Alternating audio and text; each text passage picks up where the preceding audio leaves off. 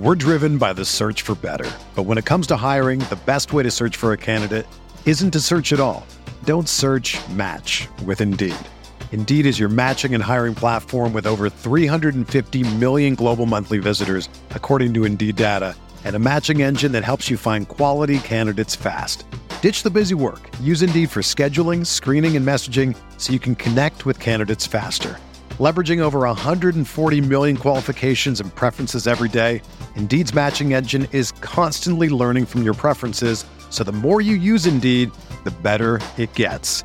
Join more than 3.5 million businesses worldwide that use Indeed to hire great talent fast. And listeners of this show will get a $75 sponsored job credit to get your jobs more visibility at Indeed.com slash BlueWire. Just go to Indeed.com slash BlueWire right now and support our show by saying that you heard about Indeed on this podcast. That's Indeed.com slash BlueWire. Terms and conditions apply. Need to hire? You need Indeed. This podcast episode is brought to you by Coors Light. These days, everything is go, go, go. It's nonstop hustle all the time. Work, friends, family expect you to be on 24 7. Well, sometimes you just need to reach for a Coors Light because it's made to chill. Coors Light is cold lagered, cold filtered, and cold packaged. It's as crisp and refreshing as the Colorado Rockies. It is literally made to chill. Coors Light is the one I choose when I need to unwind. So when you want to hit reset, reach for the beer that's made to chill. Get Coors Light in the new look delivered straight to your door with Drizzly or Instacart. Celebrate responsibly. Coors Brewing Company, Golden, Colorado. The Gap Factory Labor Day sale is happening now. Hurry in for the best deals of the season 40 to 75% off everything, plus doorbusters August 30th through September 2nd only. Tees from $4.99, logo styles from $16.99, and jeans from $19.99. Shop in store today at Gap Factory or at gapfactory.com.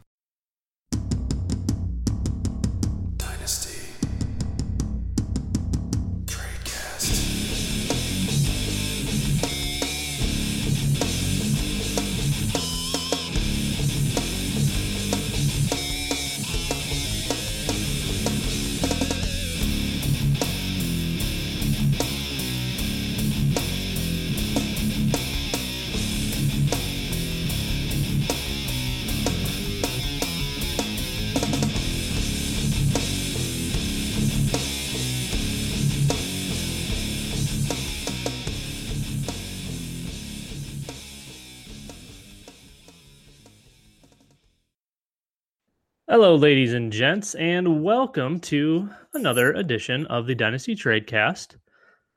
I am here. Uh, I, it seems like now, as always, with uh, my good friend Nathan Powell.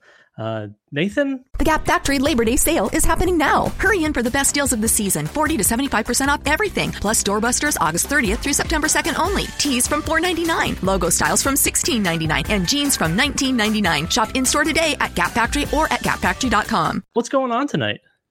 You know, not much uh, in sunny Florida where it's 100 degrees in the beginning of April. Yeah, we're we're about uh, half of that right now. We're about 55, 60, but we got a nice big snowstorm coming in through Minnesota, so I think uh, I think we might be trending in different directions in the near future. Well, that, that sounds about right for our two climates. But, you know, uh, as people know, I'm, I'll be moving toward your climate soon. True, north, which uh, isn't a isn't a isn't a bad thing. Get yourself a little bit of seasons in you. That'll be good. That'll be good for you. Uh, so we did start off the show by uh, saying, you know, I'm Dan and Nathan's here as well. And uh, as of late, we have been saying that hopefully we get Eric back next week. Well, um, unfortunately, Eric uh, has decided to step away. We uh, aren't going to talk about reasoning or anything like that. Obviously, it's totally everything's totally fine.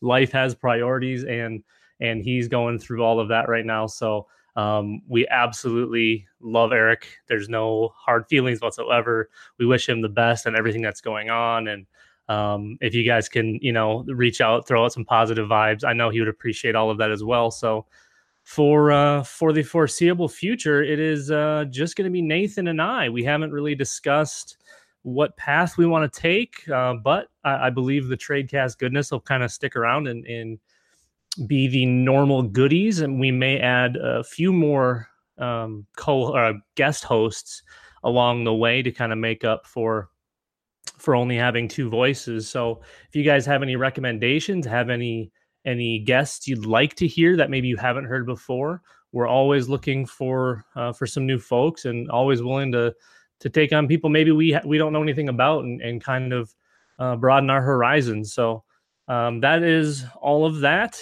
Um, again, we wish Eric all of the best. Uh, hopefully, at some point, he'll uh, at least make a guest appearance with us and, and maybe come back full time at one point. But for right now, uh, it's just going to be me and Nathan.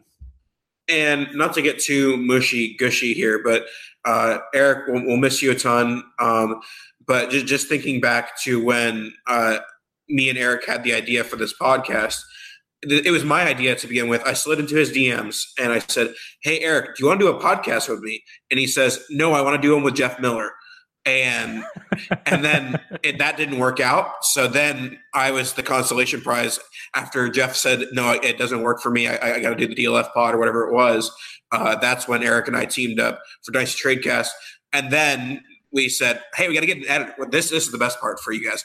We said we have to find an editor because we don't want to edit this podcast. So we say, "Dan, would you be interested in editing this podcast?" And Dan says, "Sure. Can I also be the third co-host?" And then we say, sure. And guess what? We are about 150 episodes in. How many episodes have you edited, Dan? Uh, technically one, but never made it because it got corrupted. So zero. so there you go. That's just a little backstory of how the trade cast got started. We, we love you, Eric, and uh, even if it's just for a guest spot in the middle of October to talk about how bad the Bengals are, uh, we'd love to have you on.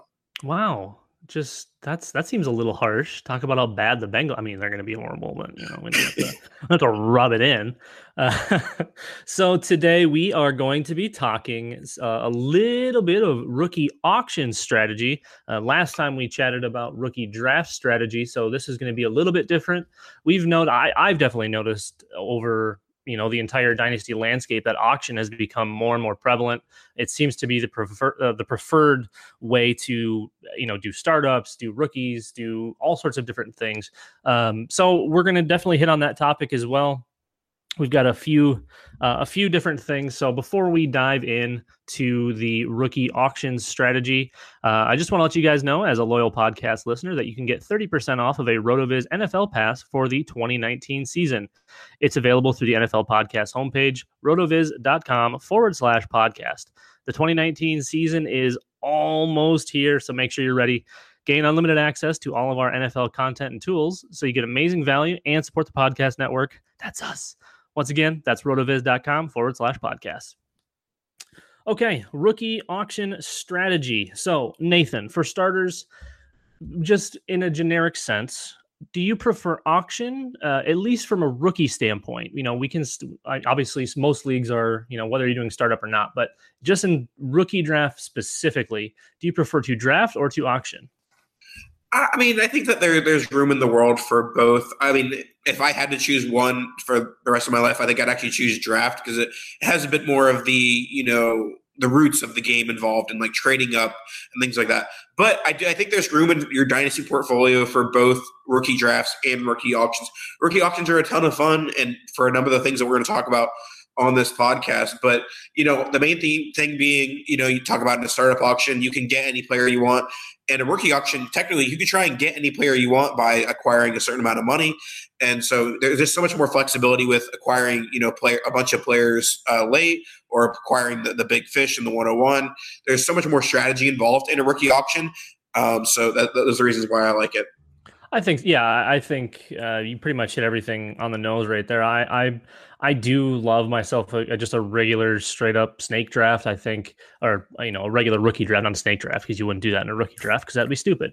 Um, but yeah, I mean, I think drafts are definitely fun. Like you said, it just kind of takes you back to the roots, and it's just kind of very straightforward, and and it's it's probably more of a uh, beginner's way to do it. Not not to say that anyone who does it is a beginner. It's it's just it's a much more simple uh, way to do it. Where auction, like you said, can be a little more complex. There's a lot of different ways you can go about doing things, and you can target everyone rather than you know if you have a pick. You, I mean, you're you're really only getting that one player unless you're deciding to trade out and do those types of things. So, um, speaking of trading, let's talk about how to value our future picks in these auction drafts. So, obviously, we know that they're not going to be, it's not going to be 101, 102, or 103, but we do know that it's going to have some sort of cash value to it.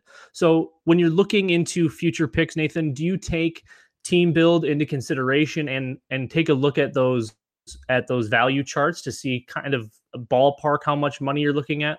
Yes, yeah, I, I, definitely do. You know, similar to um, I look at uh, my trading in early first, mid first, late first. But I think that the one big difference between a snake and a uh, auction, as far as trading a future pick, I'm a lot less scared of trading a high future first in rookie auctions than I am in rookie drafts because in a rookie draft, the the one on one always gets you Saquon Barkley, or the one on one always gets you, you know, that top player, whether they're exponentially more than the 102 or whether they're close to the 102. Whereas in an auction, that isn't guaranteed for you. So yes, I mean, obviously you don't want to trade away, you know, the top value. Let's say it's $320, which is the chart that most people use. That's not something that you actively want to try and trade away unless you're getting really good value for, from it. But it definitely stings less if you trade away a high pick in an auction than if you trade away a high pick in a draft. Right, right. Because the only way to truly, you know, put an actual price on, let's say, future money or just auction dollars in general is if you have the most money, because then you can guarantee yourself the Saquon or the, you know, whatever rookie is going to be 101 this year, let's say N'Keal Harry. Uh, so unless you know that you're going to have the most money, there's no way to know that you're getting that 101 spot. So when you're when you're looking at trading for um, for future picks, whether in most in most cases it's just going to be a year in advance, how are you are you putting any sort of um, you know any weight on it? Like is it is it going to be worth a little bit less to you? Is it still going to kind of hold its value normal? Um, how do you feel about about actually trading for those? Well, I, I, do think that the one thing that gets overlooked by many people who are beginners in the rookie auction format is that if you have a contender that has a late first and you have a, a rebuilder that's an early second, you know, even in a traditional dynasty league, I feel like the gap between a late first and an early second in future value is pretty wide. But I think that gap narrows by a lot to the point where I'm fine eh, like let's say I have a deal that I think is pretty even, but they they want a little bit more on top. Then I offer the deal they want, but I add in my first and I and they give me their second and third. And it could end up being that I get the more money out of that deal. It, it could end up burning me if it ends up being a high first. But I, I think that people underestimate the you know ability to to add up picks. Yeah, pick swapping in, in auction, I think is is definitely um, more valuable, especially when you're looking at, at the end of one round to the beginning of another one, just like you mentioned. So, depending on the value chart that your league's using, obviously not everybody uses the same one, uh, but generally speaking, they're all pretty balanced, um, and they all kind of work off of the same principles. Nothing's really too chaotic. You're not going to see a big tier drop off from from the end of the first to the early second because honestly, it shouldn't be that much different. Um, whereas you know, in like a normal rookie draft, going from 112 to let's say 204 is you know it can be pretty significant depending on on the players available so all right uh next one will be uh trading current money for future picks and this this kind of goes goes to the fact of you know people talk about oh I'll trade the 108 for uh you know a future first because it's a weak class and that kind of transfers over to auction I've actually found a lot more success trading current rookie auction money for future picks than I have trading current picks for future picks. Just because the person who's trading that future first for the money, they see it, they don't see it as a player. They see it as, oh, I can do this much with this money. Or they're seeing it as a way of quote unquote like trading up. Because let's say they have $250, you add 120 onto that, and then you're probably going to be able to get the, the top player in most formats. So I think that because there's so many different things to do with money, people are more willing to trade that future first for you know the 110 to 112 equivalent worth of money right yeah getting getting a, a future for min value um, when looking at you know just within the round because obviously the the first round the second round the third round all are going to have different different pricing. So if you're looking at a future first you should try, probably be trying to trade min value of the current year money to get into that. And sometimes you can even get less. A lot of times guys will be like well i'm going to be a top four or five or bottom four or five team. I'm going to need more than that. And you know use your best judgment when you're doing those types of deals. But anytime you're looking at getting getting a, a future first that's you know anywhere outside the pretty much locked outside the top three, which in most cases we can we can put a general guess on. Obviously, nothing is finite, nothing is is you know guaranteed. So uh, just be cautious when you're doing that. But definitely, your starting point should always be min value within the round that you're trading for when you are looking at trading current money for future picks, just to to kind of cover your butt a little bit. Plus, that makes makes it so you're gaining a little bit more uh, in future unless that person is end up ending up with 112 or whatever the end the end va- pick value is in your uh, in your given round. Some you know sometimes they're 14, 16, whatever, however many teams there are. So definitely start with min value there. All right, let's move on to how does other players' amounts of money impact your strategy? And for me, I think that this can certainly fluctuate from league to league, and league size also is, has a, a, factor with this as well. But let's say it's your typical 12, 12 team, you know, PPR normal league. Uh, I, I, think that you definitely do have to be cognizant of, of, the big fish and even of the the guys who don't have any money because it, if you're looking at, at let's say you're in the middle of the pack let's say you have $250 and the two biggest guys have 750 and 500 you kind of have to just look at it as those guys are going to control the first 12 to 15 or top 12 to 15 players that are going off the board. So you know basically you have to look at your money and say do i want to try and you know spend up make them them pay for one of those mid first? Do i want to add a couple of second rounders with this money? Um, or the other option is a lot of times the big fish are always wanting to just take on more money.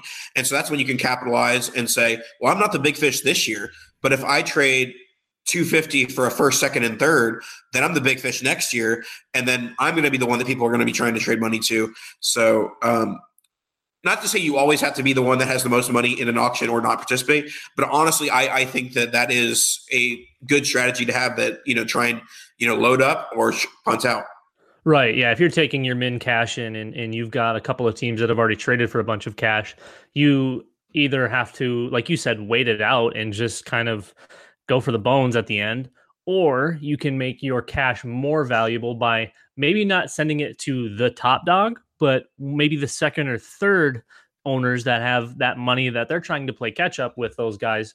And another way to look at it too, and you need to make sure that you're not overestimating the amount of money that you have because if like Nathan meant, let's say it's 750, 500 and 250 and you're maybe let's say you have 250, you're like the fourth or so in line. That doesn't mean that you're going to get the fourth best player you still have guys in front of you. One of them has twice as much money, the other has three times as much money. So they're already blocking you out of the top five right there. If you've got another team in front of you, that's maybe the top six. So you need to really know where you stand. And even then, unless you're unless you're covering a, you know a full amount, let's say like like I said, if you have 250, that's that's the max you're going on a player unless you trade for more. So you need to make sure that you cover a full another 250 to block out any other teams trying to go for whoever you may like. So, like Nathan said, I think either go big or go home is is honestly the play in, in rookie auction.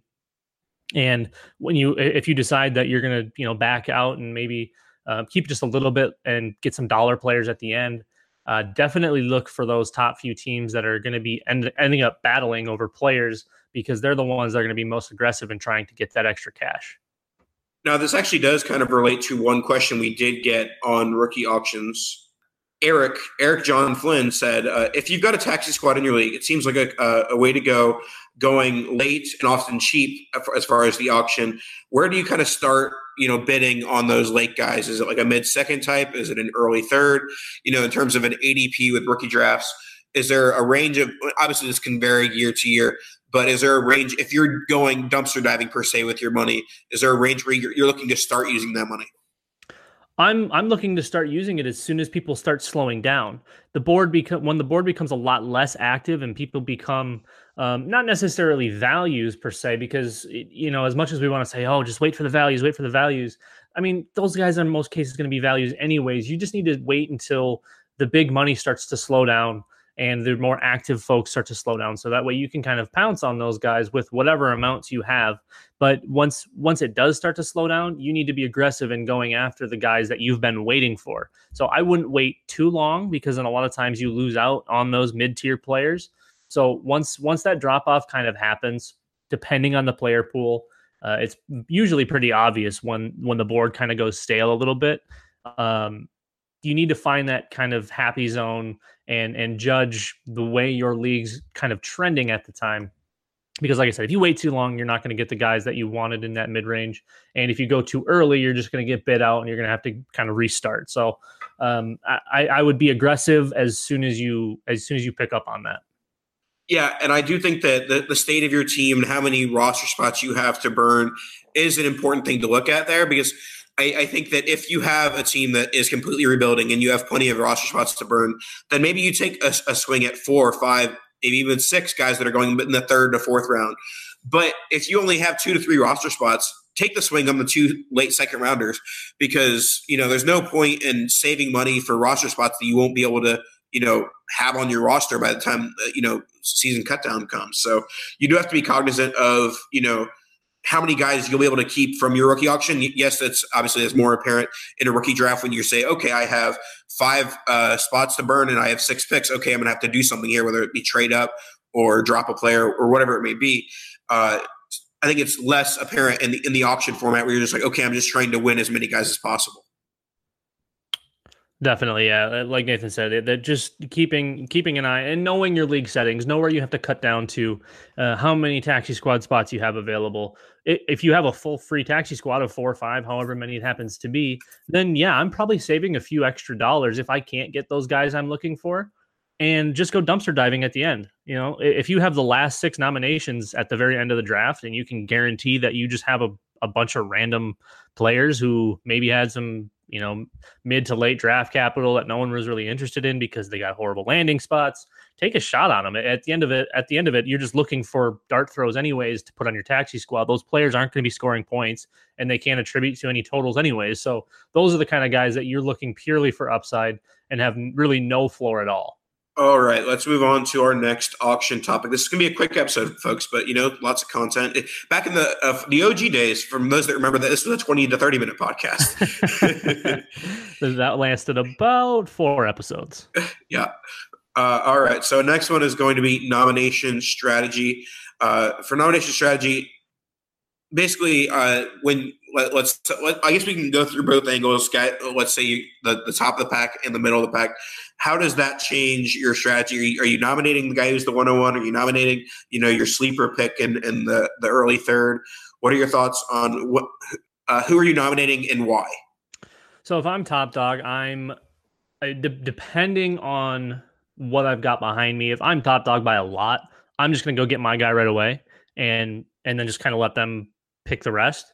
Uh, but if it's kind of close, I'm nominating the guy that I don't want to. I mean, and I'm going to put a decent reserve on him if it's a if it's a non proxy. If it's proxy, probably just starting out small and let everybody else go after him. You know, sometimes that throws people off the scent. Sometimes they're like, "Oh, you just nominated to nominate." Um, but I'm usually trying to get the other players on the board that I'm not interested in that I think are going to pull a lot of money so that way, that money's going off the board that direction, and I can focus on the players I'm looking for. Now, if I'm a mid tier guy, I'm just kind of waiting it out. I I may start with some lower end guys to to just kind of get something going on the board. Maybe you can kind of work somebody into overpaying for one of those lower end guys, or maybe you can land one of them for cheap because everyone's focusing on the top end. So again this really depends on on your league your other owners how everybody participates the players that they're interested in. Um, it's it can kind of just be a crapshoot at the end of the day but going in with a little bit of an idea of who you're targeting and how much you're willing to spend on any given player. Now rookie drafts are obviously different than startup drafts because you don't have to come away with a full roster or a starting lineup or anything like that. You can spend all of your money on one player great go for it uh, and a lot of times that's going to end up being the best case scenario because you're probably going to get the player that's going to amount to the most value and the most fantasy points, which is what this is all about. But um, yeah, I, I, I just I, I think there's so many different ways to go about it that it's hard to just like pick one or two. Um, I just I've had a lot of success as top dog either putting someone else on the board I'm not interested in or just getting my guy right away and then kind of sitting back yeah, this will slightly bleed into our next topic. But for me, if I'm the top dog, I want the guys that I want off the board as quickly as possible for two reasons because I want I don't want to end up being the guy who's bidding up on the last guy in a tier, but also because I want to spend my money, and if I want to have the luxury of trying to trade that money later on in the auction, I want that money to still have value before you know the bottom falls out. Once the like top fifteen, top seventeen players are gone, that auction money severely decreases in value and no one really wants it as much as you know they did earlier in the auction when they had a shot at, at bidding on a guy that they really wanted. So from a top dog i'm, I'm throwing up the, the 101 i'm throwing up whoever i have as, as a guy who I, I value highly. Um, and as far as if i'm you know more of in the middle of the pack I, I do think that you know still throwing up a guy who you think is going to get as much money off off the board as possible because you want that big fish to you know spend as much money as possible and then help maybe hit like the, and the example of what I was talking about just now uh, maybe you can trade for more money from someone once they've spent some money and they, they decide they got their targets and then you can acquire some money so you can bid on other players as well so um, there's factors to, to getting those top guys off the board on from both a, a high perspective and a middle perspective. Definitely, and and another thing you can do, you know, with your with probably your first nomination, um, sticker shock's a real thing. You can you can absolutely put a guy up, put a big number, assuming it's non proxy, put a big big number on a guy that you're trying to get, and sometimes folks leave it alone because that they see that number and they think, wow, that's, I mean, they just went straight for it. And some people aren't ready for that. Some people just kind of sit back and say, all right, we're not going to do that. Some people see it as an overpay. And then it gets down to the nitty gritty. And now players four, five, and six are approaching that amount because a lot of times that's how it goes. Once you get into those dollar sheriff bidding wars, it, it you know, it's everything adds up and, and, you know, that mid tier ends up being a little bit more overvalued because once the top few players come off, everyone's battling over to get the next best player and it, it often ends up you know with with those middle owners getting those middle players and all just beating the crap out of each other yeah, and honestly, you talked about sticker shock only happening in non-proxy. It can happen in proxy as well. I mean, it, let, us say you had Saquon Barkley last uh, last year's rookie rookie auctions, and let's say your proxy was at 500, and let's say the the second highest owner threw 400 on it he probably threw 400 thinking, okay, I'm at least going to take the lead for a few minutes here. If he throws 400 and it doesn't even get the lead, he's like, wow, what's this guy have on him? And maybe that might entice him to bid a little bit higher. But still, once you get someone to bid that high number, like, I still don't have him. And then they're like, do I really even want to go further? Do I want to go to the next few players that might be cheaper? Yeah, and that that can really throw off a player that's budgeting in, in order to try to get a certain amount of players, you know, in, incorrectly budgeting, I might say. Um, that can really throw them off. Even if they're not budgeting, like you said, Nathan, just seeing that big number, it's it's kind of off-putting sometimes. You know, you, you look at it and you think, all right, this is too early to to go crazy, but it's not too early. If you're going to go get your guy, you got to get your guy.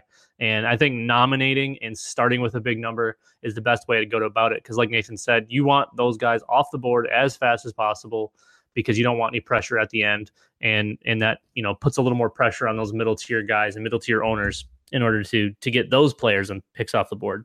All right, and so we, we've talked about it a little bit, but we'll we'll get a little bit deeper into spend early versus saving. Obviously this is more of a startup conversation for most people. That, that people talk about how you know waiting in a startup auction can often be the optimal way to get the best value. Now it may sound obvious but that isn't usually the move for rookie auctions. In most rookie auctions the top six seven eight players are always on the board the first day. The top 12 to 14 are on the board by the first two days if you're on day three of a rookie auction and haven't won a player or two and you have like a, a, big amount of money, you're likely going to end up overpaying for you know some mid second rounders, late second rounders. Um, is there? I mean, maybe you can talk me out of it. Is there any benefit to waiting uh, in a rookie auction to spend some money? Not usually. Uh, wait, waiting for me, especially if you you know whether it's a balanced auction or uh, or if you have a good amount of money, waiting isn't just not really a great idea in rookies. Uh, rookie drafts. That's a, that's more of a startup auction strategy um, but a lot like startup auction strategies, if you do wait, you're not getting the elite players. you you could get a bunch of middling players, great. Um, but uh, again, it's really finding that fine line of how long is too long to wait. If you wait too long, you're not getting anything, and now you have a whole bunch of money that isn't it isn't transferable. You can't carry it over. No one's sending it overseas to your offshore bank account.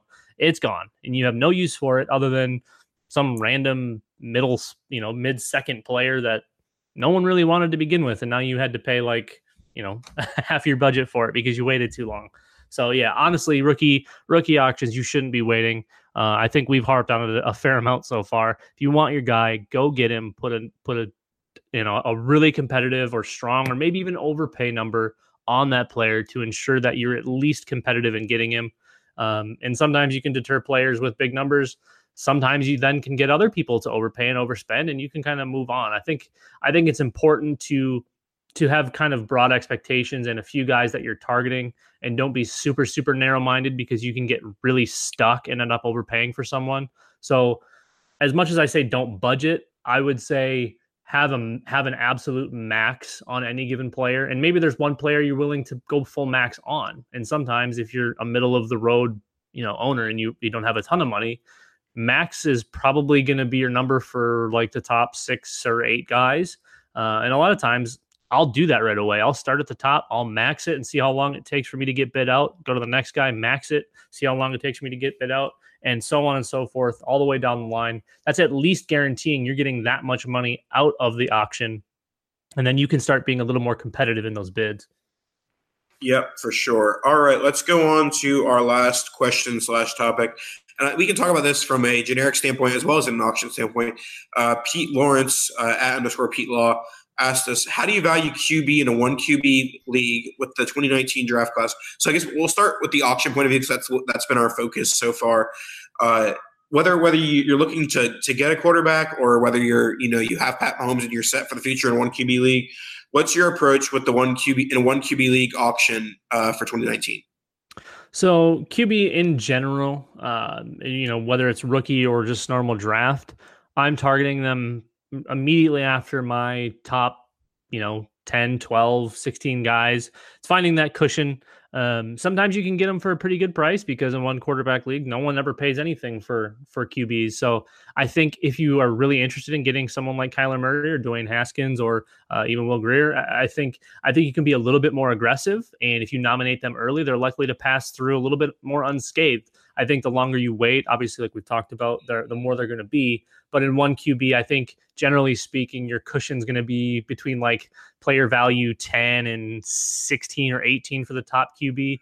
Uh, it just kind of depends on, again, on your league scoring, because that, that is important. It does matter.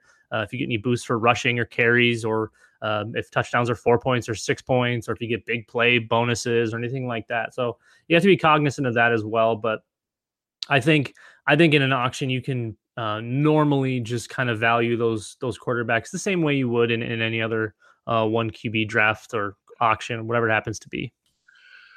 Yeah, I, I think that if you are looking to be the one who gets a, a quarterback, then I think the strategy is to nominate them early. But I do think there is a strategy involved to letting them sit out there because if a couple of the, the top dogs leave some money on the board, and then let's say it's day three, day four, and Kyler Murray and, or Haskins or you know the top few quarterbacks haven't been nominated in one quarterback league. This is how they kind of justify. Oh, like I have all this money left, and then two guys end up overbidding on a quarterback because it's the last asset that's worth you know the, the last asset that was a day one or two pick in the NFL draft, and so I think that if you want to get an overpay for a quarterback uh, early on, is not to do it. Uh, it's more so once that flurry of spending has been has happened, but there's still some money left on the board to overspend. Yeah, definitely. I, I think, um, and if somebody's in love with one of these guys, then obviously you could see a little bit of an overspend early. But I think generally speaking, like you mentioned, Nathan, that they're going to be more apt to being bid up later on. Um, and then you look at the other side of the coin. If we look at Superflex those are going to be your your top end. That's that's going to be your kind of your starting point with players, especially in this type of class where I think in super flex you're probably going to be taking Kyler and Haskins uh, eh, higher than or if not you know equal to the top wide receivers. Whereas last year someone like Saquon was in any in any fashion was going to be ahead of the Bakers, was going to be ahead of all of the other quarterbacks.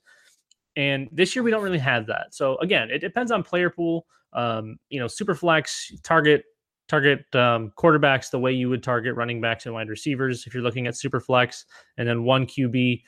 You know, let let them kind of hang, uh, or get them early if you really want one. Get in early, uh, or just kind of let it be, and then you can you can maybe focus on wide receiver, tight end, running back later on if you let those quarterbacks sit. Because again, like we literally just mentioned, they're going to pull a better price tag because now you're looking at startable fantasy points at the quarterback position late in an auction, and you know the the big money is going to get those guys.